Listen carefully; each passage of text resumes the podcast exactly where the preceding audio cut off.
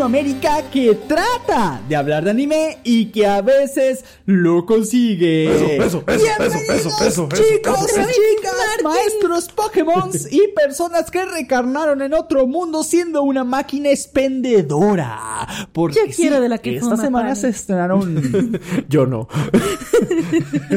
Porque sí, señoras y señores, esta semana se estrenaron un montón de animes interesantísimos. Ya entramos en la temporada de verano del año 2023. Ahora sí se vienen los animes con todo.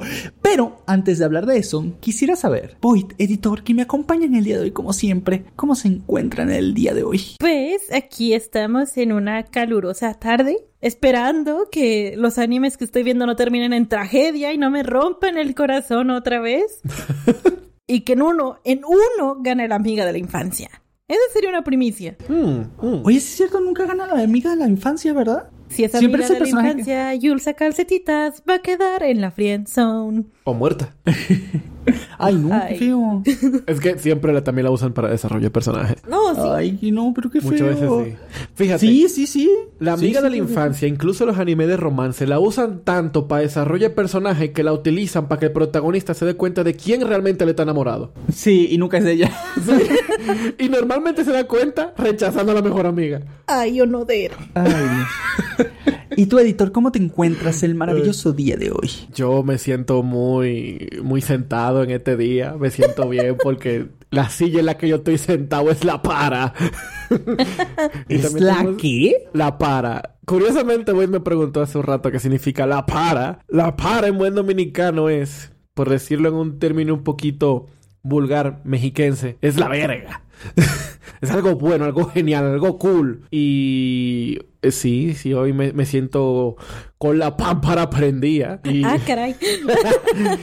porque estoy en la compañía del increíblemente talentoso, guapo Panic y mi preciada, guapísima, súper amorosa hoy, que se pintó el pelo y está súper guapa. Ah, ¿en serio te pintaste el pelo? ¿De qué color? Ay, me chiviaste por Mira, cierto. el, el estuche decía que iba a ser moradito, pero creo que es más rojito. Ya sabes. Ok, entonces quedó como... A ver, si, si no es morado, entonces quedó como rosa o algo así. Eh, Quedó como un rojizo caoba bien delicioso. Ay, yo no sé para qué pregunto si ni sé de colores. este... Imagínate espera, un color bonito. ¿Esto qué tiene que ver con el podcast? Ah, eh, eh, eh, ya, ya, ya, me, ya, ya me confundí. Bienvenidos a Anime en Pánico. Ah, sí. Bienvenidos a Anime en Pánico, el único podcast de Latinoamérica que se olvida de qué tema iba a tratar el día de hoy. Pues mira, el el eslogan dice, trata de hablar de anime y estábamos tratando. Avisado estás. Recientemente en el canal nos abrimos una cuenta de Threads, que es esta nueva red social que hizo Mark Zuckerberg para... Ay, mira cómo lo pronuncié bien, ojalá sí Uy. pronunciara en los videos, güey. y así no me equivocara. Hola, la Este, señor francés diciendo Zuckerberg. Se dice sucaritas. Bueno, eh, este señor, el dueño de Facebook, hizo una nueva red social que se parece muchísimo a Twitter. De hecho, se escriben posts igual que en Twitter, se comparten y se retuitean igual que en Twitter, se les dan like igual que en Twitter. Es una copia, ¿vale? Se llama Threads y puedes acceder a través de Instagram. Te vas a tu Instagram, le picas a tu, creo que a tu fotito o a las opciones por ahí le das mi cuenta de Threads, ¿no? Y te transporta a esta red social. Pero esta es negra. Ah, esta es negra, sí. Es, es, es la versión negra de Twitter, sí. Y la cosa es que, pues, Elon Musk se enojó porque Oh. dijo, no, pues me copiaron. Ay, el que inventó Twitter. Eh, bueno, This is Elon Musk. mandó una carta de cese y desista, que es básicamente No. que quite la red social, cosa que obviamente no va a pasar. Así que lo más probable es que se vayan a juicio o que se vayan a pelear a puño limpio en el Coliseo Romano. Porque el gobierno de Italia les... ex- es- es- esto es tan subreal. El gobierno de Italia les extendió una invitación a los dos. No. Para, para abrir... Sí, no, no, no, no. A, ver. Acabo de acordarme. Sí había leído esa noticia. ¿Sí? Y ellos dijeron, es- entre ellos se tuitearon de que sí se van a madrear. Porque aquí hay ¿Sí? algo. Este, Mark Zuckerberg es experto en artes marciales. Ah, eso no sabía yo. El tipo se ha metido a torneos de jiu-jitsu con nombres falsos y ha ganado. El tipo sabe ¿En serio? Sí, sí, sí, sí, sí, sí, sí. Y Elon Musk está entrenando para boxear. Y de hecho, en el podcast de Joe Rogan, creo que él habló con, con Elon Musk sobre eso. Y él dijo, ¿quién va a ser el referee? ¿Cómo lo van a hacer? Y cosas. No, estamos viendo cómo, pero sí, sí, nos vamos a madre. Yo. O sea, o sea, estamos viviendo en un mundo donde dos billonarios se copian redes sociales y se van a solucionar el asunto en el Coliseo Romano a bola de putazos. O sea, en, en ese mundo estamos viviendo y me encanta. Y me encanta cómo ha evolucionado esto. No, no, no. No sé si lo vayan a hacer en el Coliseo, pero ya veremos en dónde, dónde- qué venue va a ser y en cuánto la entrada. La titulación por combate está cada día más cerca de ser canon. Sí. Llegas a la universidad, me quiero madrar al director de la facultad y si le gano me dan el título y mi doctorado. Y bueno, la cosa es que este estuve probando esta nueva red social de Threads, ya que pues este tenemos una situación en nuestro canal con Twitter, la verdad, para que ustedes se den una idea más o menos de cómo está esto. Hace tiempo nosotros hicimos una encuesta en nuestro canal para ver pues cuál era la red social que ustedes, señores y señoras que nos escuchan más usaban. En la encuesta 21 mil de ustedes participaron, un montón de gente, gracias por haber respondido. Y aquí pudimos ver que las respuestas fueron las siguientes. Para redes sociales que utilizan para comunicarse, ¿vale? Entonces, en último lugar, con solo 9% de las personas estaba Twitter. En penúltimo lugar quedó Discord. Y bueno, pasamos a las más usadas, que son en primer lugar está Facebook y en segundo Instagram. Y la ventaja es muchísima. Eh, Facebook quedó con 45% en primer lugar e Instagram en segundo lugar con 29%. O sea, Básicamente, 73 de cada cuatro personas o usan Facebook o Instagram o los dos. Es por eso que nos enfocamos nosotros más que nada en esas redes, en Facebook e Instagram. Pero eh, en Twitter, obviamente, pues no, no habíamos hecho mucho porque no, no, no, o sea, casi ninguno de ustedes está ahí. Así que ahorita abrimos threads y fíjate que nos fue bastante bien. O sea, en realidad empezamos a, publicar un poquito eh, algunas cosas, paneles de manga que nos gustaron, los siguientes videos y ha funcionado bastante bien. Ahora, no sé específicamente por qué la gente vio más threads que Twitter, al menos en Latinoamérica. No estoy seguro de que, tenga más interesante. A mí me gusta, a mí me gusta, pero simplemente porque no es Twitter y ya. En Facebook es ese lugar donde vas a ver a tus amigos, a tu familia, todas esas que- gente que conoces para ver qué fregaderas están vendiendo cerca de tu casa en el Facebook Marketplace para ver si están vendiendo una- un balón de fútbol usado o si están vendiendo, no sé, este, alguna figurita. Un librero de Ah, ah, sí, mira que el otro día en pleno directo me tocó ver que vendían un librero en forma de, de- del sarcófago de Tutankamón en tamaño real aquí cerca de mi casa. Entonces eh, Facebook, Facebook sí sigue sirviendo para algo. Este, e Instagram, la verdad no, no, no comprendo mucho por qué la gente usa Instagram. Yo, yo, yo, yo lo hago por los videitos que hay por ahí luego, pero pues la verdad es que en TikTok hay mucho más contenido, así que todavía no le agarro mucho esta onda del, Instagram.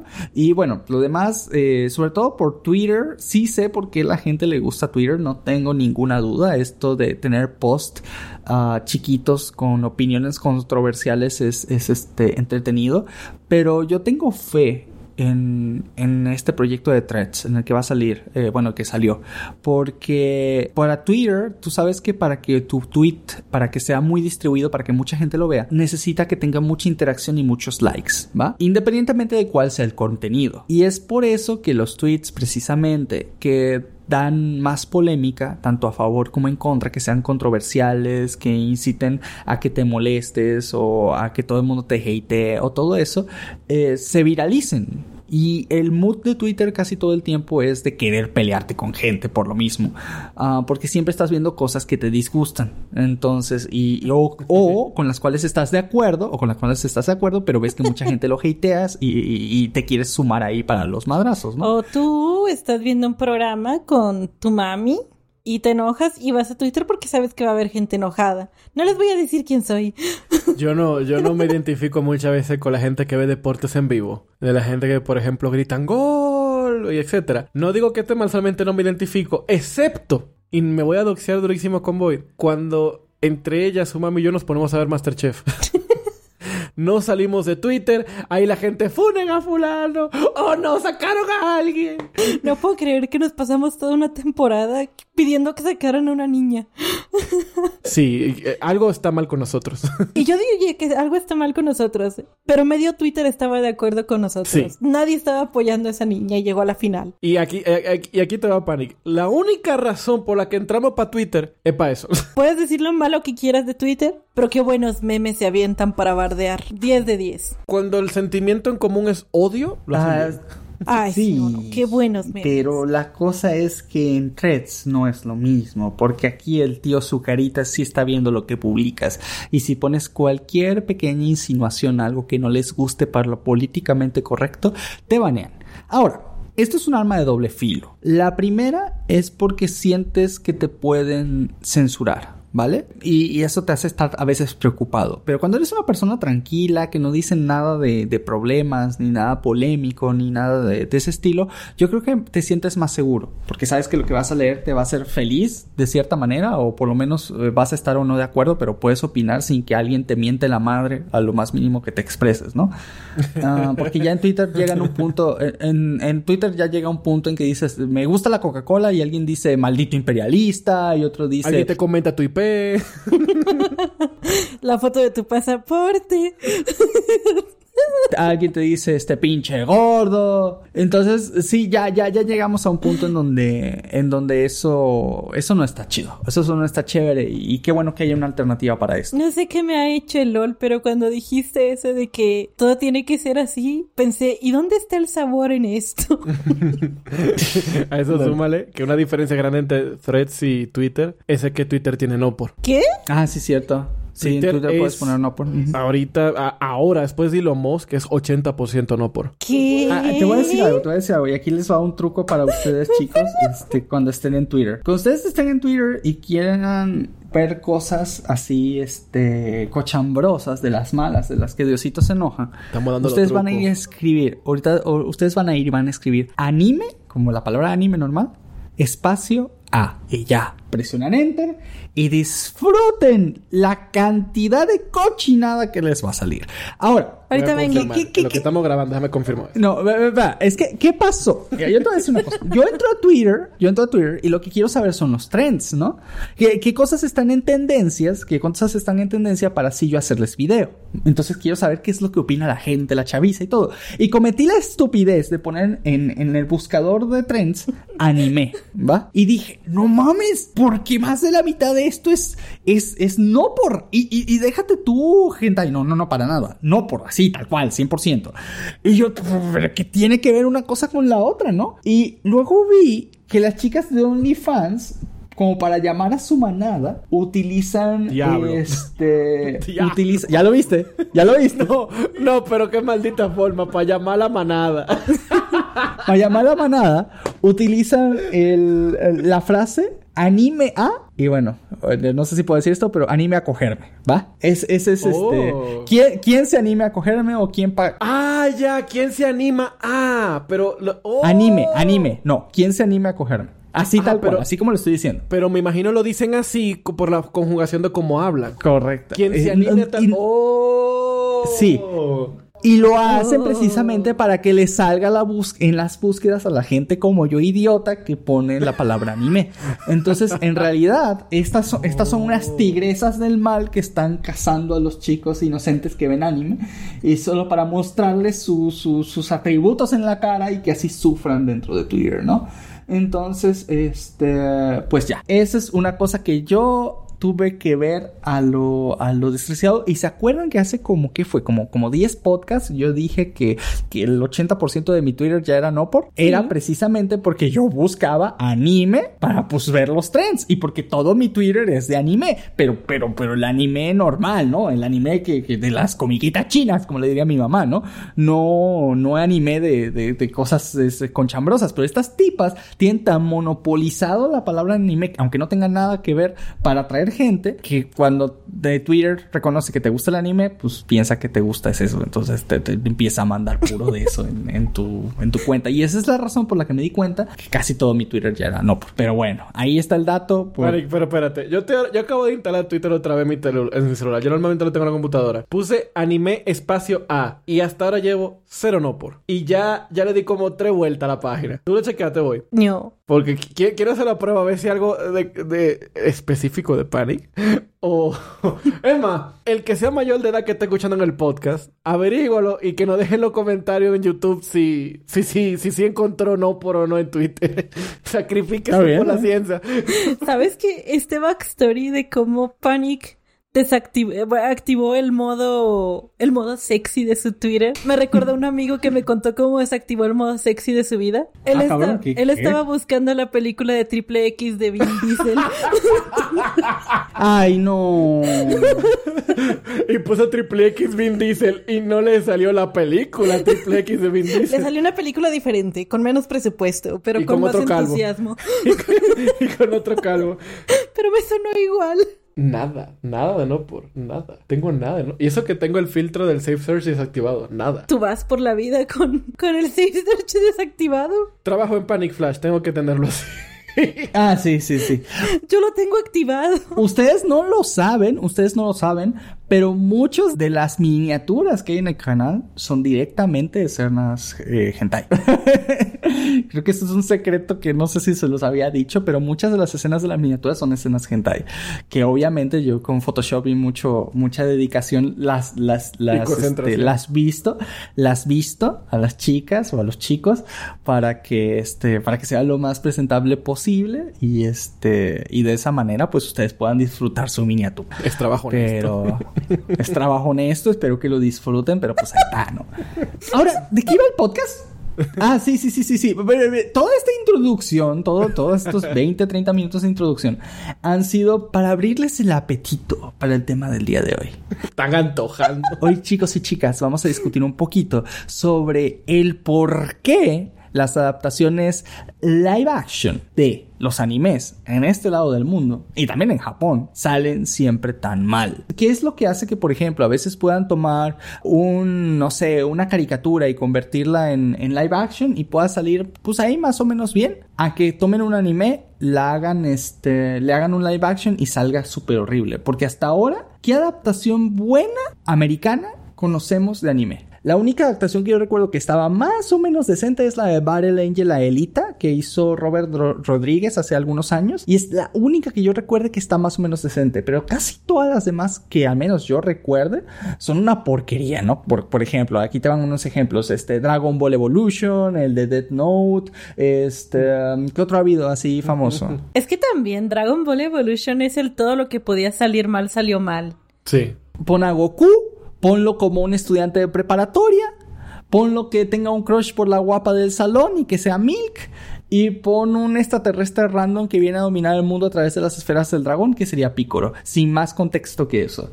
Y ya, ahí tienes tu película según de Dragon Ball, aunque no tenga nada que ver. Lo único que tienen los personajes igual son los nombres y ya. Es que te digo, para, para mí, precisamente por eso que acabas de mencionar, es como que lo más bajo en la cadena, pero hasta ahora tampoco es como que haya como un live action que yo diga como, bueno, no, sí hay uno, pero eso, eh, no, no soy parcial con ese live action, que yo diga como, Tengo no, una sí, apuesta sí, mental supera al original, Ah, bueno, no. Que superar original es difícil en general. ni en que lo alcance, medio. pero es que también es como, es un poquito dicotómico. Porque yo soy ese tipo de persona que está viendo, por ejemplo, en, en mi caso personal, ustedes me dirán si les pasa. Estoy viendo live action y lo primero de lo que me quejo es, no se parece al personaje, el personaje tiene el cabello amarillo y esta chica lo tiene negro. Sí. Y luego me dan lo que quiero y es como, qué horrible se ve de rubia esa Ajá. chica. Es que como quiere un problema, es difícil complacer a la audiencia en ese aspecto, ¿me entiendes? Es que lo hace, ah, les ponen pelucas tan feas. Yo creo que lo más cercano a algo que nos convenza es el live action de One Piece que va a salir. Sí se ve bien el pelo. Sí, Pero respondiendo rápido a la pregunta de, de Panic hace rato, yo no lo he visto, pero Void sí. Y sé que por esto cae en categoría de decente Ghost in the Shell con Scarlett Johansson. Según lo que he escuchado y según lo que me ha dicho, fíjate que no la vi. según lo que me ha dicho Void, está, está decente, está bien. No está mala, pero tampoco es como que no hay que ver, hay que ver Ghost in the Shell. Hay que ver Ghost in the Shield, está Scarlett Johansson. Bueno, sí, pero fuera de eso. sí. Pelinegra. Sí, eso es cierto. Mm. Y no es por nada, pero lo poco que he visto de Ghost in the Shell es casi un, un- Es una calca del manga con un estilo bien sensual basado en el anime. Dios mío. O sea, hay una escena muy famosa del anime. ¿Cómo se llama la protagonista de Ghost in the Shell? Se me va el nombre. Ay, también se me va el nombre. Que ella cae como en una plaza donde hay como un charquito de agua, está invisible. Se quita la invisibilidad y tiene como un traje como muy pegado a la piel. Y, se, y hay un tipo que tiene un arma. Es casi toma por toma el anime. Y se ve increíble. Lo hicieron súper bien. Y visualmente, casi cada toma es como ver Blade Runner. Es como una pintura. O sea, se ve precioso. Las quejas ya vienen por el guion. Que es lo mismo que pasaba con Alita Battle Angel. Visualmente se ve como ¡ah! ¡Increíble! Y luego es como de, que acabo de ver, o sea. A mí se me hace incómoda de ver a Alita. sus ojotes. Porque la, la chica, ¿no? en, general, verla interactuando con personas me generaba cierta incomodidad. Ya luego me enteré del. ¿Cómo era? ¿Uncomfortable Valley? Ah, del Uncanny Valley. Ah, sí, sí, sí. sí, el Uncanny Valley. El valle de. Ah, ¿cómo se llama en español? El valle de la no calma. El Valle de lo Inquietante, ¿no? Ah, sí, sí, sí, sí. Sí. De hecho, a lo que hace referencias como anécdota cultural, hay un pequeño, un pequeño, pequeño tramo que existe entre lo que es caricaturesco o lo que es irreal, fantasioso, y lo que es la realidad, ¿vale? Cuando hay cosas muy fantasiosas no tenemos problemas al verlas, no nos sentimos mal al, al estar en contacto con ellas porque sabemos que es ficción. Y cuando las cosas son reales, pues nos pasa lo mismo, pero al revés, sabemos que es una cosa real y no nos causa nada. Pero cuando los efectos especiales llegan a ser tan reales que, que sí se asemejan a la realidad, pero no lo suficiente, sino que hay como un trecho pequeño en donde todavía sabes que es fantasioso, pero sigue pareciendo real y tu cerebro no sabe si tomarlo como realidad o fantasía porque estás viendo como una realidad alterada, si quieres verlo así, empiezas a entrar en ese momento del valle de lo inquietante, donde tu cerebro sin saber por qué se empieza a sentir incómodo, o sea, empiezas a ver eso y, te empiezas a, empiezas a sentir ansiedad solo por, por porque tu cerebro no sabe qué hacer con esa información. Y a eso es a lo que se le conoce conoce como el Valle de lo Inquietante y es lo que muchas personas yo creo en efectos especiales tratan de evitar. Siempre que se vea lo más realista posible. Por ejemplo yo creo que unos efectos especiales eh, CGI bien aplicados y que se ven muy bien son los de Avatar por ejemplo de James Ay, Cameron estoy muy en desacuerdo. Estoy muy ¿Estás muy en desacuerdo? Ah, ¿Para ti sí entra en el Uncanny Valley? No, Aquí te va. Entra en el lado de la ficción. No ah, molesta porque se sienten ficticios. Es que aquí va algo un poquito sobre el Uncanny Valley. El por qué sucede psicológicamente es que nos da rechazo y muchas veces miedo. Por eso muchas veces cuando llevas a un niño a ver una película y hay un personaje CGI y empieza a llorar, es porque los seres humanos tenemos un talento innato muy increíble y es que somos buenísimos en reconocer caras muy rápido. Somos tan buenos en reconocer facciones de una cara que lo hacemos inconscientemente. De hecho, el Uncanny Valley no nació como algo específicamente la animación o el CGI nació por términos de robótica, porque cuando empezamos a oh. hacer robots, la gente sentía repelo por estos robots que intentaban ser humanos y se movían con que tenían piel de goma, tenían los ojos siempre abiertos y se sentían raros. Sí ahí nació ese término psicológico, porque la gente ahí fue cuando... Em, esto fue para la época de Terminator, para que entiendan, que fue cuando la gente empezaron estas olas de películas sobre cyborgs, que la gente empezó a temer a las inteligencias artificiales y a los cyborgs. Pero en el caso de la película de Avatar, la de James Cameron, son aliens, no importa.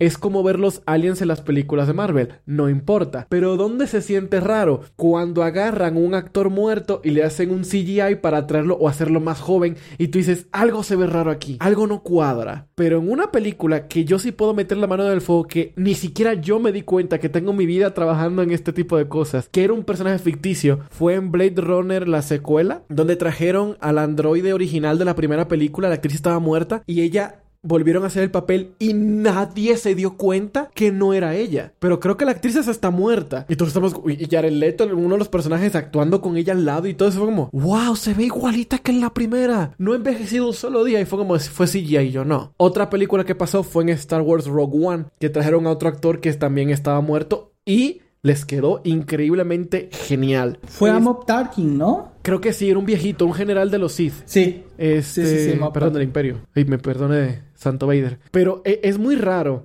porque la tecnología ahorita para, eh, por ejemplo, yo estoy viendo con Void la serie de Secret Invasion, la última de Marvel, y las tomas donde ponen a Samuel Jackson joven se ve increíble. Pero eso es una tecnología como de muy ahorita. Hace tres años era horrible ver a alguien que le hayan bajado la edad. Ahí entraba al valle de... no, hasta eso como Marvel siempre había tenido bien, eh, bien eso. Igual cuando es la presentación de Tony que muestra sus recuerdos, ah, que se ve Downey Jr. joven, yo sí me la, ah, yo sí me la creí, güey. Ah, a mí no me convenció tanto. ¿Y si era él? Si era, o sea, pero si era él actuando de él mismo de joven o era otro actor? No tengo la menor idea. No te voy a mentir con el dato era él actuando de el joven que fue cuando empezaron a probar esta tecnología. Ah, a lo mejor. De rejuvenecimiento. Oh. ¿Sabes? En otra película, este Marvel no lo hizo también en Ant-Man cuando pusieron más joven a Hank Pym, a Michael Douglas. No se vio tan padre, no se vio tan bien. Ya después en otras películas ya como que le agarraron bien la cara. Perdón, yo veo con cariño a Robert Downey Jr. Bueno, es que también está guapo. ¿sí? No, es que es Tony. Mm, y también está guapo. Pero de- habías dicho que en Alita Battle Angel te causaba como ese, ese valle de inquietud la, la protagonista, ¿no? En ese entonces no sabía que se llamaba así. Solo sé que me generaba como que mucha, mucha, mucha incomodidad verla a ella con otros humanos. Y fue como, no voy a ver esto. No le confiaré su celular a, a Alita. Y no, no, no. No, no, para nada. O sea, Vaya. Pero ¿sabes qué es raro? Que luego hay, este, por ejemplo, yo, yo, yo que estaba viendo el tráiler de One Piece, ¿no? Que hay cosas buenas que podemos decir y hay cosas tal vez no tan buenas. En primer lugar, y sí quiero aclarar, Tú te quieres morir hoy, a ¿verdad? menos esa parte que van a hacer la serie, esa parte sí llegué a verla, aunque sea en el, en el anime. Y quiero decir que me está gustando. Me, me gustan varias cosas. Número uno. Los personajes sí siento como que si fueran ellos, ¿va? O sea, sí, sí siento que, por ejemplo, ver a Luffy con su ropita, ver a Zoro con su ropita, a veces se siente que son un poquito cosplays, pero luego tenemos a personajes como Usopp o Sanji que ya se sienten como ropas más normales. Y te lo digo porque, por ejemplo, un cosplayer de Sanji se hubiera hecho las pestañitas esas con el risito que tienen al final, ¿no? O un cosplayer de Usopp se hubiera hecho la nariz gigante, ¿no? Y aquí no pusieron esos rasgos que eran característicos, pero que de todas maneras eh, el personaje sigue siendo muy reconocible. Y sobre todo las ropas de Usopp sí parecerían como de una persona de esa época. Entonces, ah, eso, ese tipo de cosas me gustaron. También me gustó muchísimo el hecho de que hayan utilizado una gran cantidad de props físicos. O sea, que literalmente hayan construido los barcos, que se hayan construido la mayoría de los escenarios. Todo eso se me hace súper, mega, hiper increíble. Cuando tú ves el detrás de cámara de lo que están haciendo ahí para One Piece, te quedas, pero, pero súper sorprendido de toda la cantidad de cosas que se construyeron únicamente para esa serie. Pero, a menos de mi parte, creo que hubo una escena que me desilusionó completamente del trailer. Iba demasiado bien. Y es la escena final del tráiler. Cuando Luffy hace el Gomu Gomu no Pistol, que estira su bracito completamente hacia atrás y luego se viene de vuelta hacia adelante para golpear a, a- creo que va a ser la, la tipa esta, la capitana, que era la mala del, del primer episodio. Cuando va a hacer ese golpe. Ese, esa fue sí una parte que no me gustó para nada. Hay una razón para esto y es que ahí sí se ve tan, o sea, todo lo demás era como que si One Piece realmente lo hubieras traído a la vida real. Y ahí se vio tan CGI, tan falso, eh, diría tan caricaturesco, pero pero es que yo me imagino ese Gomu Gomu no Pistol y yo no me lo hubiera imaginado así. O sea, yo no me imaginaría que Luffy agarra, hace su brazo para atrás como media hora y luego lo regresa en el rebote, ¿me entiendes? Ah, ¿Sabes cómo yo imaginaría a veces las cosas en One Piece, por ejemplo, con, con hablando sobre todo de la elas- elasticidad de Luffy? Algo parecido a la máscara, güey. ¿Te acuerdas de esa película de Jim Carrey de 1900, creo que 94, 93 por ahí? Es, del Este- 94, la que tiene un CGI malo, ¿verdad? Pues yo no creo que tenga un CGI tan malo. Para su Es época no, para su época no. Pero Ajá, para su época no lo era. Se, se veía súper... ah, Para, incluso para mí en la época se veía súper chafa. Pero se Para mí, fíjate que comprabas. no. Exacto, pero es porque comprabas que el tipo era un personaje de ficción que está caricaturizado en el mundo real. Y quieras o no, eso va a terminar siendo Luffy. Y cuando hace ese, ese puño que se queda Estoy estático. tan en desacuerdo. ¿Sí? No, güey, a mí no me gustó para nada. yo, yo ya ¿Sabes? Sa- antorcha. Sí. Sa- sa- de hecho, sa- eh, ¿sabes? vas mal porque vas dos contra uno, ¿eh? vas en No, se- adelante, pégale, cabrón. ¿Yo qué hubiera hecho en esa escena? O sea, ver, ¿cómo yo, yo me lo hubiera imaginado? ¿Cómo yo me lo hubiera imaginado? Simplemente hubiera disminuido el tiempo en que está sosteniendo el golpe. O sea, es decir, que lo haga para atrás súper rápido, se estire incluso en esa misma distancia y rapidísimo como un rebote, como una liga, como una liga normal, ¿me entiendes? Creo que se vería, eh, se vería más la acción, este, se vería más dinámico y hasta podrías jugar con cosas que no puedes jugar en el anime como el sonido del rebote de algo elástico que se está moviendo extremadamente rápido, que suena como un latigazo. Ese tipo de cosas puedes jugar muy bien con eso en la vida real, ¿no? Y hacer que incluso se vea pues pues genial. Pero pero ese golpe no, o sea, de verdad, te juro que yo vi ese golpe y fue la única parte que se me vino para abajo de todo el tráiler. Eso y ver a Baggy. Porque, no sé, yo me imaginaría a Baggy con un maquillaje normal de payaso hubiera quedado bien, pero lo hicieron como también con una cara estilo CGI o un maquillaje muy extraño. Está todo deforme el Baggy, no, no, no sé, no, no. Se ve como una versión un poquito más psicópata. Más que psicópata, es que todo lo demás se veía como prop normal. Y ese güey sí se ve como que le echaron, le retrucaron mucho la cara. Y no sé, como, como que no cuadra con el resto de cosas, más que, más que porque se vea malvado o malo. Pero bueno, ¿ustedes qué opinan? Ahora sí, fusilen, si van a fusilar, échenla aquí de pechito. Uy. Dejaré que inicie editor. Mira, yo no soy tan fanático de One Piece como Void. Este, de hecho, puedo decir que no voy tan avanzado con la serie. Pero yo tuve, de hecho, Void lo sabe, mi parte favorita del tráiler es el Gomu Gomu no Pista. Por dos. ¿Qué? Sí, es mi parte favorita del tráiler, la verdad. Y te voy a decir por qué. Yo he visto a Luffy incontables veces hacer este ataque en el anime. ¿Y saben cómo él hace el ataque? Él estira el brazo media hora y luego lo pega. lo hace igualito que en el tráiler. Tal vez hay cosas que uno puede decir, bueno, no se traducen tan bien de la animación a la vida real, pero para mí este no es el caso. Primero, siento que le da ese toque que te hace recordar que no estás viendo un live action que se está tomando a sí mismo demasiado en serio. Porque en el momento que eso pase para mí, deja de ser One Piece, en cierta forma. Para mí algo que en lo que falla mucho los live actions de anime es de que en general se toman demasiado en serio ellos mismos. Porque estamos acostumbrados a ver películas y adaptaciones como en Marvel, donde dejan ciertas cosas comiquitas de sus medios originales. En este caso, para mí, no se toma tan a la ligera como para calcar literalmente el anime. Por eso el, el animalito que tiene el frente el barco de Luffy eh, es una cabrita. No, Sí. no se ve exactamente igual al anime. Se ve El más Merry, el Goinky Merry. Ajá. No sé, no parece una cabrita igualita, se ve como una cabrita más real. Por eso, por ejemplo, la ropa de Usopp se ve más una caracterización que un cosplay, como dijo Panic. Pero si pusiéramos eso que dice Panic, para mí también sería en cierta forma cambiar el poder de, de Luffy. Porque no sé más adelante si Luffy se vuelve más rápido con sus poderes de goma. Pero para mí no tiene mucho sentido que en el primer capítulo él agarre y que ni Mr. Fantástico, los cuatro fantásticos, y que él sea Flash siendo goma. Creo que esta es la parte donde más me siento taco hablando en este podcast. Esta es la, esta es la primera vez que me siento como fanboy de algo. No Flash, güey. No Flash, güey. No, no, tampoco tanto, güey. O sea, pero, pero, o sea, imagínate, imagínate cómo sería ese golpe en la vida real, güey. O car- caricaturizándolo un poco, sí, pero, pero en la vida real, güey. Es que estás cayendo exactamente a mi punto. Si fuera la vida real sería absurdo, pero cualquier cosa de One Piece en la vida real lo sería. ¿Me entiendes? Entonces, No, güey. es que sí. O sea, mira. Hay una toma donde está Usopp solo con, sus tre- con la espada en la boca. Se ve súper gracioso, pero te lo compras. Es como se ve bien pro. Y aquí te va. Lo que a mí realmente me vendió esa escena, que te voy a decir de una vez. El, el CGI no se me hizo para nada malo. Se me hace súper eh, comprable. Sobre todo por una serie de Netflix. ¿Ok? Y en ese contexto. Que no la vamos a ver en una pantalla en IMAX 4D. Pero aparte de eso. Manches, qué bien actúa esa maldita línea. Me encanta que la dijo en japonesa. Que el idioma original es en inglés. Eso me encanta. Ah, sí, eso es cierto, eso es cierto. Eso sí, sí lo aplaudo. Pero fíjate, fíjate, es que, güey, Con las ganas que tiró ese golpe. ¡Ah! Güey, vi, vi, o sea, es que ve también la escena. El güey está parado en un barco, güey. Estira toda la mano hacia el frente. Canta el nombre de la técnica, güey. En lo que la tipa se le queda viendo sin hacer nada y está parada literalmente de, de- así como, como personaje NPC, güey. Y grita, cuando termina de gritar el nombre, ahora sí viene el puño con todo, güey. Va, y ya se ve como va acercándose súper rápido y le pega. Eh, eh, eh, ok está bien, o sea, de que One Piece es súper caricaturizado y todo esto, pero aquí siento que estaríamos desperdiciando algo que pudieron haber aprovechado extra que tenemos en la vida real. Y, y son este tipo de, de cositas que creo que hubieran quedado bastante, pero, o sea, a, a mí me ha encantado, güey, o sea, de verdad, o sea, sentir la agilidad de realmente lo que se sentiría una persona de goma peleando, güey. Y pues aquí, pues tenemos lo mismo que el anime, o sea, se, se estira, la gente se espera que le suelten un putazo en la cara, básicamente.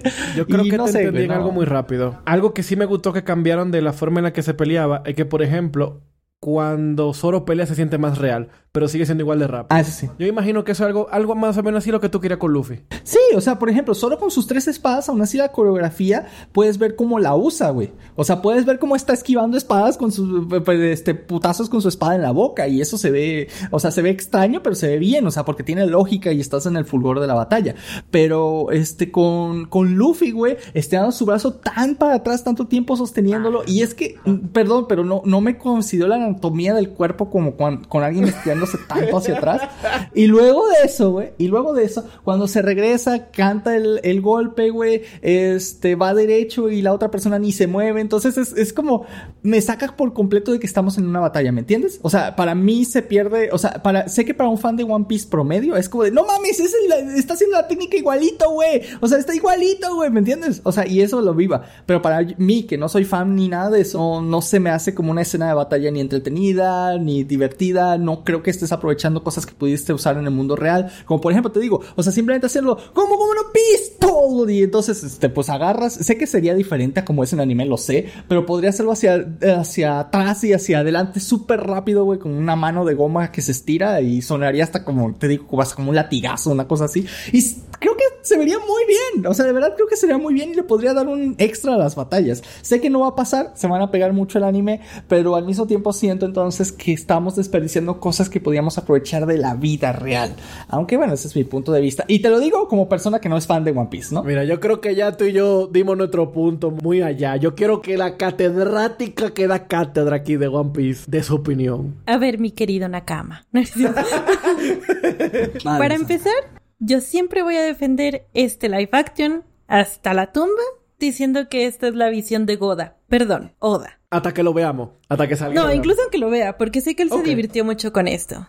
Ahora, entiendo tu punto, el por qué, porque pues técnicamente si todos los ataques de Luffy fueran así de lentos, pues la verdad es que el anime también lo sería. Pero algo que me dio la ventaja de volver a empezar a ver desde cero el anime con editor es el hecho de que este es el primer golpe que Luffy hace estirando su cuerpo. Es decir, nosotros cuando vimos el primer episodio de One Piece o leímos el primer manga del primer episodio del manga, se había pintado como una historia muy normal hasta ese momento, hasta el punto en el que Luffy hace su ataque. De hecho, en el anime se siente con un momento de what the fuck, el tipo es de goma. ¿Me entiendes? Tienes Entonces, razón. entiendo que la primera vez que hace el ataque sea muy what the fuck para todos, porque aunque incluso en el mundo de One Piece se sepa que, que existen las Akuma no Mi, no todo el mundo sabe que hacen todas las Akuma no Mi. De hecho, en muchos capítulos de One Piece, a pesar de que la gente conoce a Luffy, todavía hay mucha gente que se saca de onda cuando saben que él es de goma. Y el hecho es que Luffy entrenó muchas de sus habilidades para ver qué podía usar como ataques, y eso lo vemos como va evolucionando. Entonces, esa escena la defiendo porque es la primera vez que lo hace, y el hecho de que la tipa se quede parada y no haga nada como un NPC, yo también lo entiendo porque es como, ¿Qué onda? Yo, yo, tampoco me movería. O sea, yo, yo, no tengo las neuronas para, ni, ni el instinto de supervivencia para así ver que alguien se está haciendo alargando. Decir, voy a correr, ¿no? Mi, soy como esos conejos que les echas la luz en la carretera y se quedan viendo como brilla, como se alarga. Entonces lo entiendo. Creo Piensa que. las posibilidades.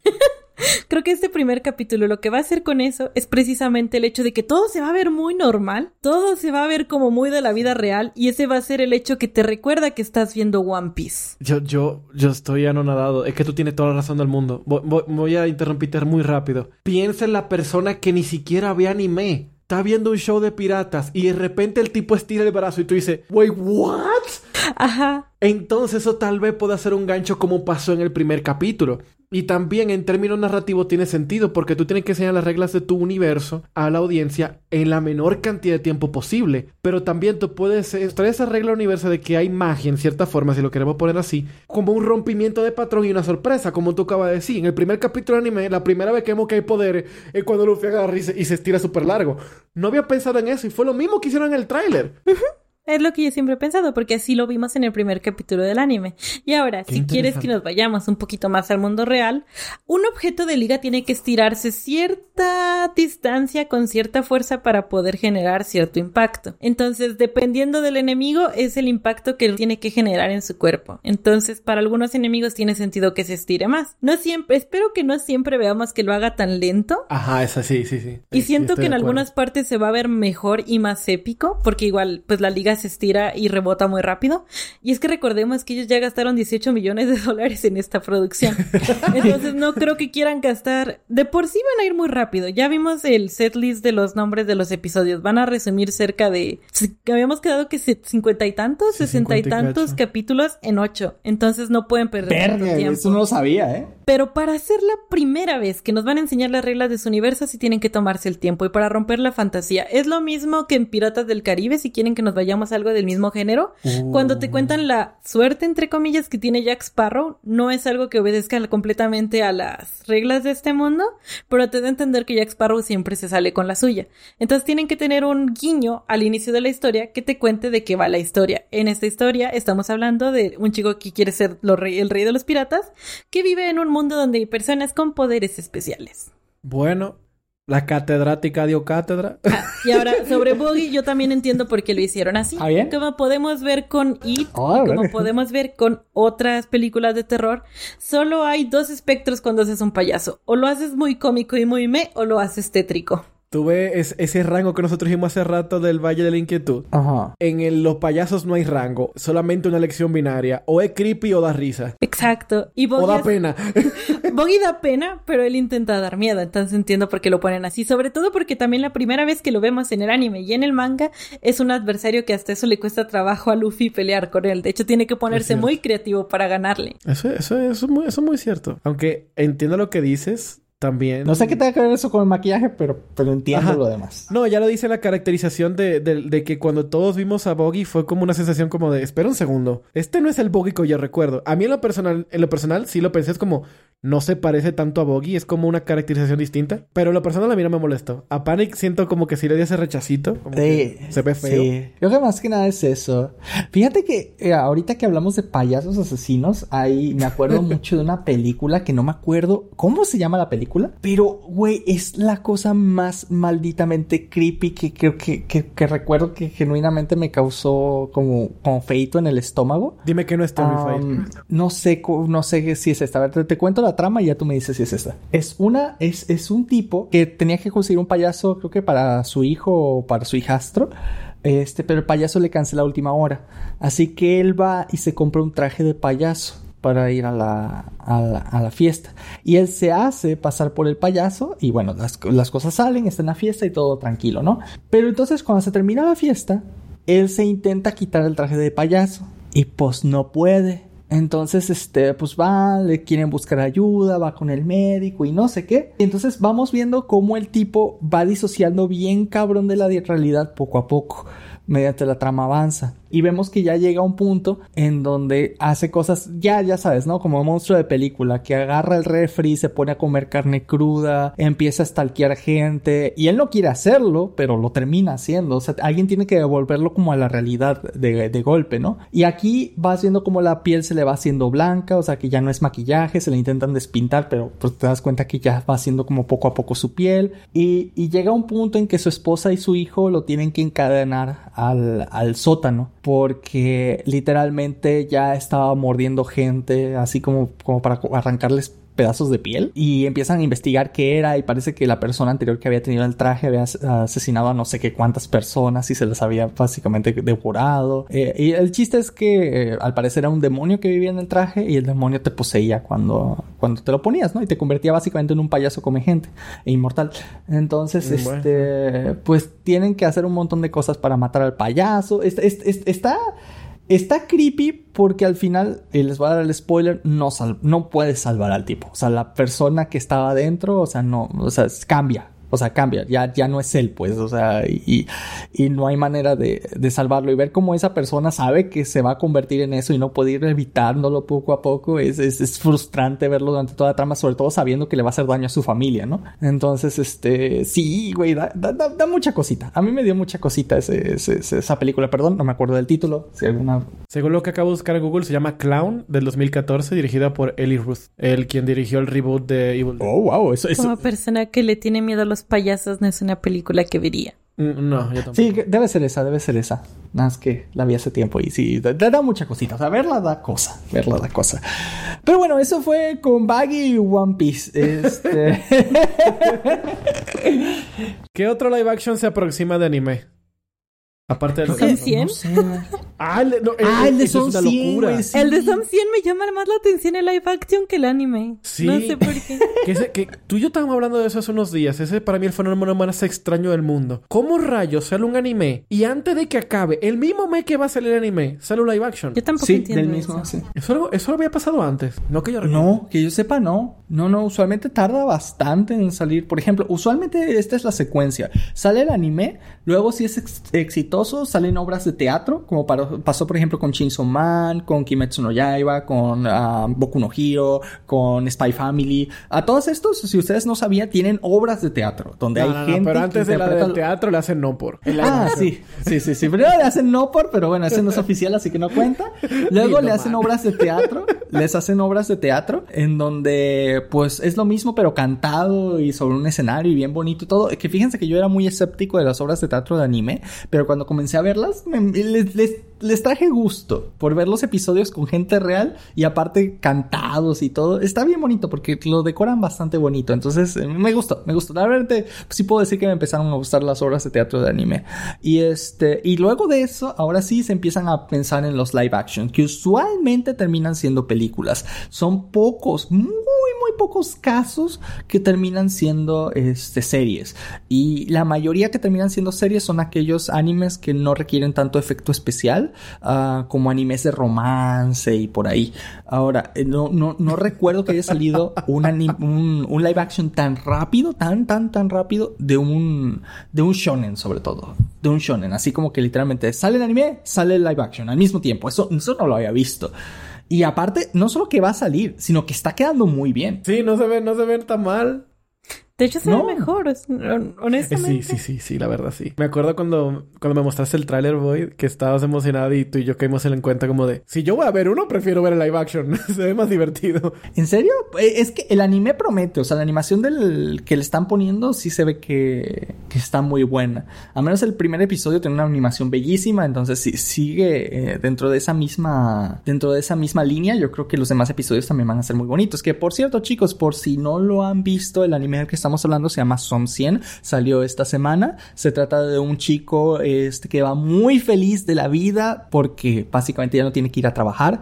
en una empresa en donde lo explotaban, donde todo el día la pasaba mal, donde literalmente no le daban ni siquiera fines de semana, donde no iba ni a su casa ni para, ni para dormir, sino muy de vez en cuando. Su vida era un desastre, ya ni veía a sus amigos ni nada. Y el día que hay una invasión zombie, se pone súper happy porque ya no tiene que volver a esa vida y trata de hacer una lista de 100 cosas, que es lo que le da el título de anime, que quiere hacer antes de que pues lo muerdan y lo conviertan en zombie, ¿no? Y pues son cosas como teñirse el pelo, dejarse la barba, tener una fiesta con amigos, este, recorrer el país en una moto, cosas así y las va a ir cumpliendo poco a poco porque en este mundo ya no hay limitantes. La única limitante es que no te mueras.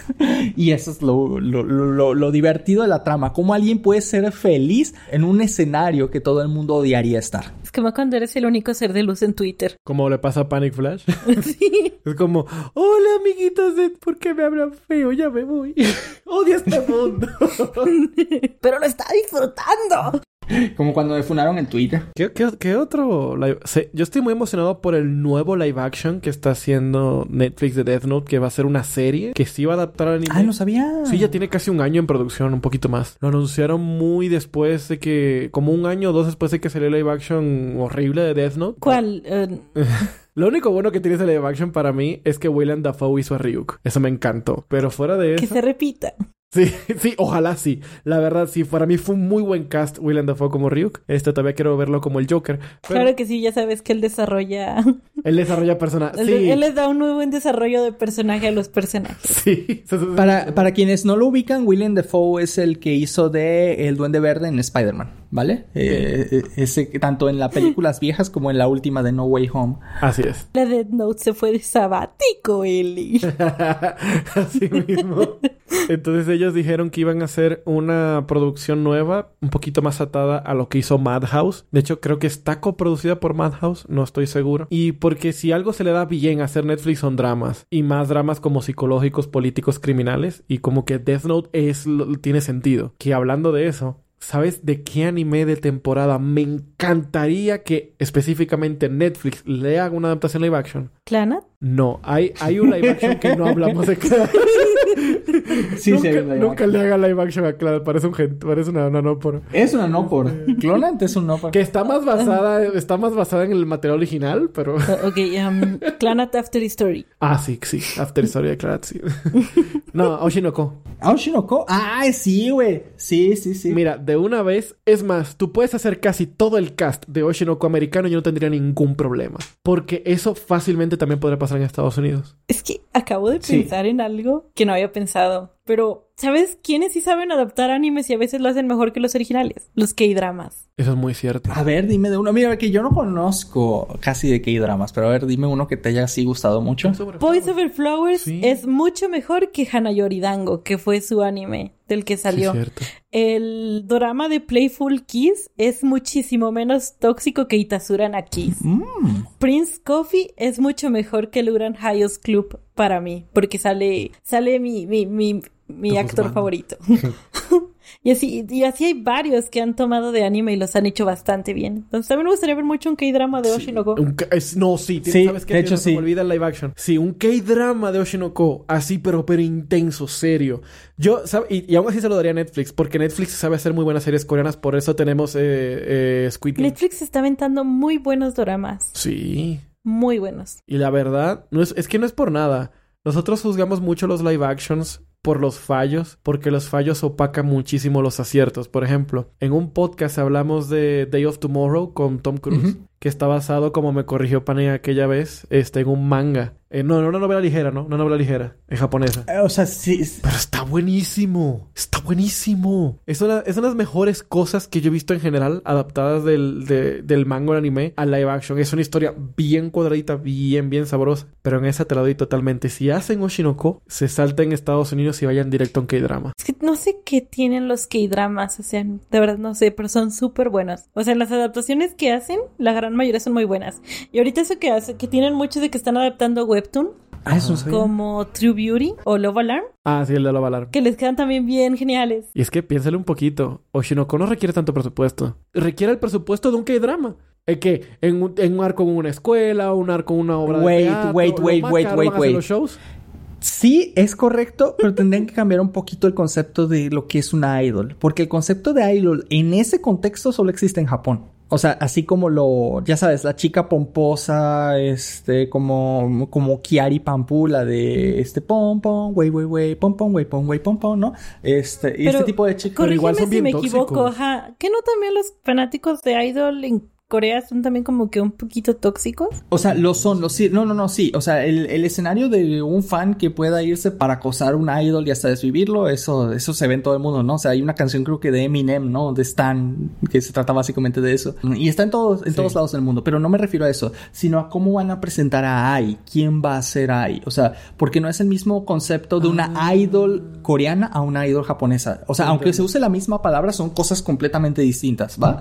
Este, recuerda. O sea, la, la profesión de Sí, idol la es profesión de idol es la- diferente. la- la figura. exactamente, exactamente. Por ejemplo, en, en Japón, una idol eh, hace referencia a algo más underground, ¿me entiendes? Un- una chica que es medianamente famosa, tiene sus redes, hace conciertos, este, está usualmente en progreso, porque ya los que son grandes ya no se les llama idol, ya, ya son otra categoría, ¿me entiendes? Y la cosa es que en Corea, pues ya estamos acostumbrados a que los idols son ya los profesionales, ¿no? Las que pertenecen a una agencia, que están en un grupo, eh, que debutan, que están internacionalmente o nacionalmente, se dan a conocer, sacan discos y eso no es lo mismo con un idol japonés. Usualmente ni siquiera sacan discos. Es más, la mayoría de las canciones de los idols son covers.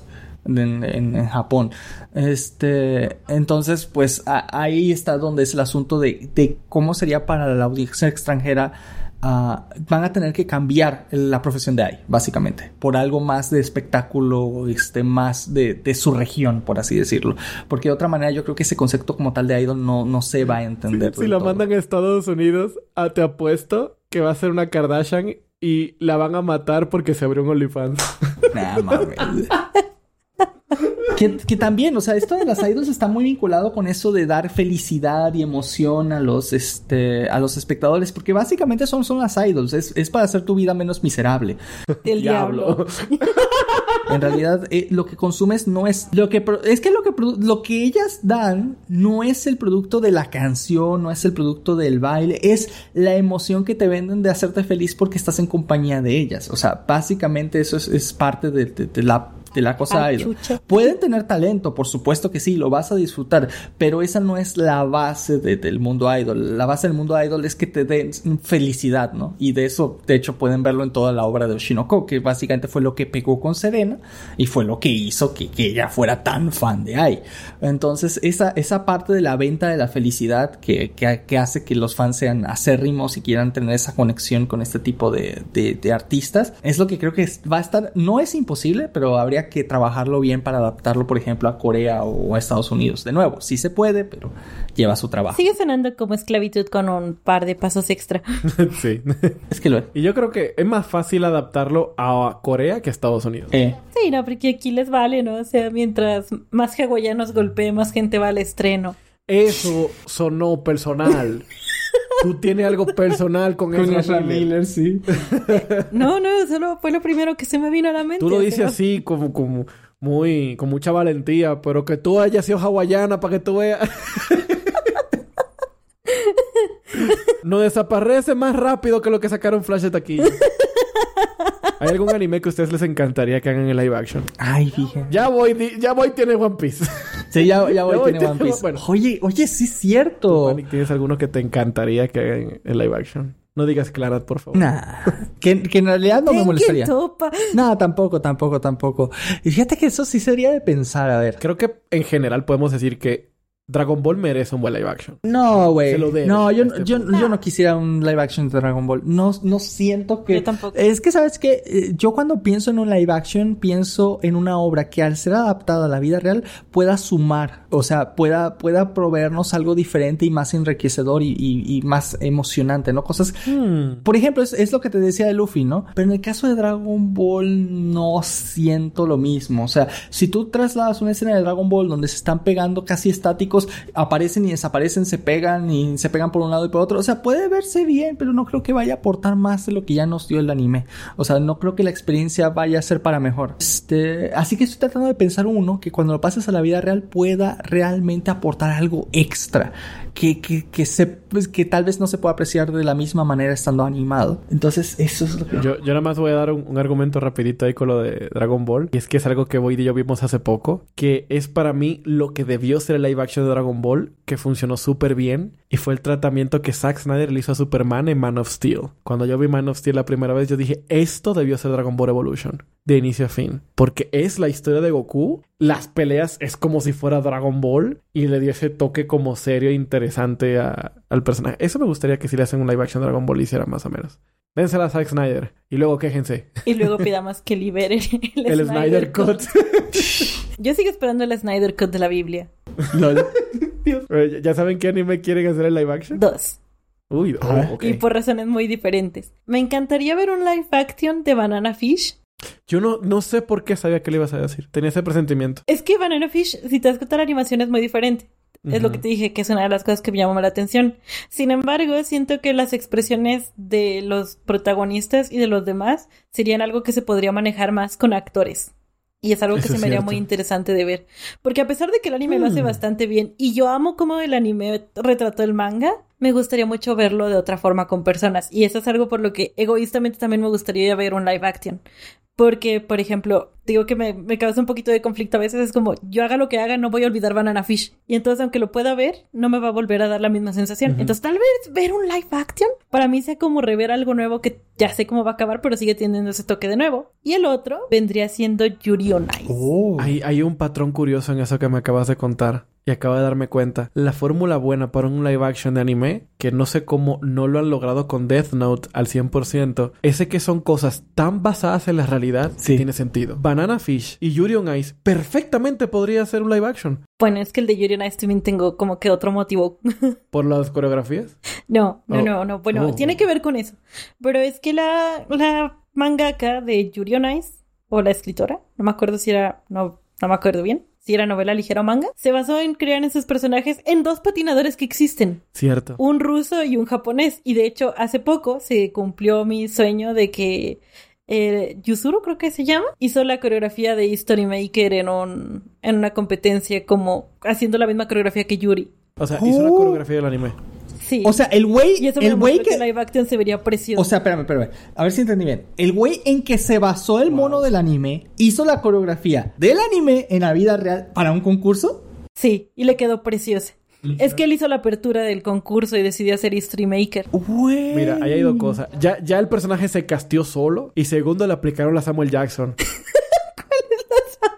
En un momento, Nick Fury era blanco en los Ah, cómics. sí. Y Stan Lee lo rediseñó basando, basándose en Samuel Jackson porque dijo, es que Nick Fury es Samuel Jackson. Y luego castean a Nick Fury con Samuel Jackson. Güey, es que, es, es que Sa- Samuel L. Jackson tenía- puede ser Blancanieves, güey. Nadie tendría pedo. güey. Puede ser la sirenita si quiere. Él podría ser L si quiere. Y nadie, Y pues, nadie le va a si lo hacen, estaría padre, porque al patinador ruso creo que le queda muy poco tiempo antes de retirarse. Incluso retirado. Yo creo que si le dan, si se le ofrecen el papel, él lo toma. Mira, so- yo no he visto Yuri on Ice, ya quiero ver ese live action. Qué cool. Me gusta. ¿Y tú, Panic? Ay, fíjate que hay dos, ¿va? Hay dos también. Y coinciden mucho en eso que dijiste con, con lo de este Void. Que es que perfectamente podrían ocurrir de todas maneras en la vida real sin necesidad de ser un anime. El primero es uno que ya todos se saben y es Toradora. Porque esa puta historia de amor la podría ver otra vez sin ningún problema y esta vez con personajes reales. Y creo que humanizar más a personajes como Taiga puede ser algo benéfico. O sea, no verla tan caricaturesca, tan malcriada. O sea, sí malcriada, ¿vale? Pero como una persona real y no como alguien que te pica los ojos hasta el fondo y parece gracioso porque en la vida real no puedes hacer eso. Así que van a, van a tener que regularlo más y creo que... Van a tener que aterrizar. Sí, van a tener, exacto, van a tener que aterrizarla para mostrarla al nuevo público y eso puede sonar algo muy interesante. Este, ¿por qué? Porque puedes ahondar mucho más eh, dejando el lado gracioso y puedes irte más por el lado de drama. Porque Toradora pudo ser todavía más dramático, pero no lo hicieron pues para mantener la gracia, digamos, de, de la serie y mantener algunos clichés para el anime. Pero creo que podría ser una serie muy bien si se maneja como un drama. Y la otra... ¿Me estás diciendo que Toradora no tiene un live action? No, Toradora no tiene un live action. De hecho, me sorprende. ¿Cómo chuchas hasta Nisekoi tiene un live action Mira, horrible? mira, si, si- existiera, si existiera ya yo me lo hubiera visto. De cabo a rabo, totalmente. Editor, busca. No, no, Wow. no existe, no Wow. existe. Créeme, ya he buscado, no existe. No existe. Y el- ¿Cómo chuchas? O sea, hasta aquí Mini todo que tuvo su live action. ahora, el segundo, que no sé, ahora sí, este, sí no sé si tiene live action. Se tiene una obra de teatro también, igual que los otros, pero no tiene live action como tal. Y es Einstein's Gate. Oh. Einstein's Gate, eh, para los que no conozcan la serie, se trata de un científico loco, entre comillas, que vive en la vida real, pero en realidad ni es científico. Ni está loco. Eres una persona simplemente que tiene como, como que quiere aparentar que es un científico loco, pero para nada, es una persona normal y corriente. Pero sí le gusta, es un geek de la ciencia, o sea, sí le gusta muchísimo todas las cosas que tienen que ver con ciencia y eso, y inventa cosas y aparatos y todo, aunque nada le sale bien, pero lo, lo intenta, ¿no? Hasta que un día inventa una, un microondas que convierte las cosas en gelatina, según él, pero en realidad se da cuenta que cuando envía un mensaje de texto para uno de sus amigos, él había aprendido el microondas. Ahora, la cosa es que él en el pasado había recibido un mensaje de texto que no sabía de dónde había venido y se da cuenta que ese mensaje de texto que él recibió en el pasado es el mensaje que acaba de enviar y lo recibió hace como dos semanas y él no entiende qué está pasando, así que decide hacer más experimentos y se da cuenta de que puede enviar mensajes de texto muy pequeños, o sea, de, de unos cuantos este, caracteres al pasado. Y Puede mandar un tweet. para cambiar, puede mandar, ajá, puede mandar un tweet al pasado. Entonces, él trata de cambiar básicamente la historia del mundo y la suerte de él y de todos sus amigos en base a, esos pequeños mensajes que va mandando en el tiempo.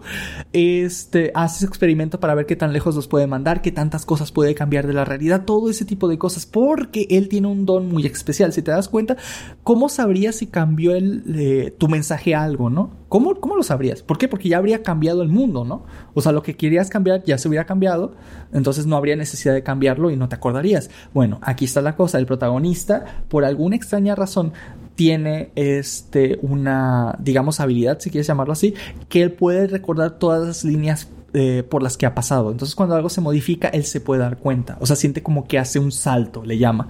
Entonces, él empieza a jugar con esos saltos de cada que él o alguien más cambia las líneas del tiempo. Y de hecho se vuelve todo un rollo porque entonces los gobiernos quieren esta tecnología, él se ve involucrado en el medio y tiene todo un drama detectivesco, policíaco, científico en el medio y está muy bueno. Para mí es una de las mejores series que he visto. Si no lo han visto, véanlo, se van a hacer un favor en Saint Gate. ¿Ya cuenta el final? No, pues ya, no, pues eso es, no, pues eso es, güey, esos son los primeros tres episodios, güey. Es broma, es broma. Me, me encanta porque para contar en Steins Gate tienes que contar una sinopsis súper larga. Es que está difícil de contar, ¿sabes? Sí. Es que el gancho ya... Ajá, es que cuando estaba escuchando Panic, yo como, como, yo podría haberlo contado en menos, no, tal vez yo le habría agregado más. Sí, exacto. Porque exacto. habría agregado fuerzas que hay una historia de amor ahí. Ah, sí, también hay una historia de amor ahí. Con la Laito femenina. Sí. Con la Bob Esponja humana. Ah, hay muchas, hay muchas otras este, cosas que pasan en el medio de todo esto, por supuesto, pero digamos que es en base a esto que dije es donde gira la trama. Y la verdad, creo que lo recomendaría mucho y de verdad quisiera ver esto en un live action porque de nuevo siento que muchos personajes están muy caricaturizados como la amiga de la infancia o el mismo Okabe que, que sí tienen una razón de por qué él es tan exagerado, ¿no? Pero hay otros personajes alrededor de él que siento que son a veces demasiado planos que si lo vieras dentro de un drama se podrían profundizar mucho en ellos y, y quedaría mucho, mucho, mucho mejor. Entonces de verdad me gustaría ver en Saints Gate en, en un drama. Qué cool. O sea, tomado en serio. Drama, suspenso. Sí, sí, sí. Teteo, chup. Estaría muy bueno, estaría muy bueno. Yo, yo sí lo disfrutaría mucho y me encantaría verlo. Esas serían mis elecciones. Me gustan sus elecciones. Te toca. ¿A mí? ¿Cuál yo dije? Hace rato yo dije una, ¿verdad? No, eso lo Oshinoko. dijiste porque el Snyder Cut... No, eso fue Dragon Ball, pero yo dije que honestamente me encanté ver un live action de Oshinoko. Ah, sí, Ah, cierto, sí. Pero, pero vamos, uno que te Uno guste. más, uno más, uno más aparte de Shinoko. Ok, a ver, a ver. Pero, a o sea, bueno, no digo que no te guste Shinoko, pero algo de ti, de tu cora que digas, ay, me quedé con ganas de ver esto en live action. ¿Sabes qué? ¿Cuál? ¿Planat? No, no, pero no.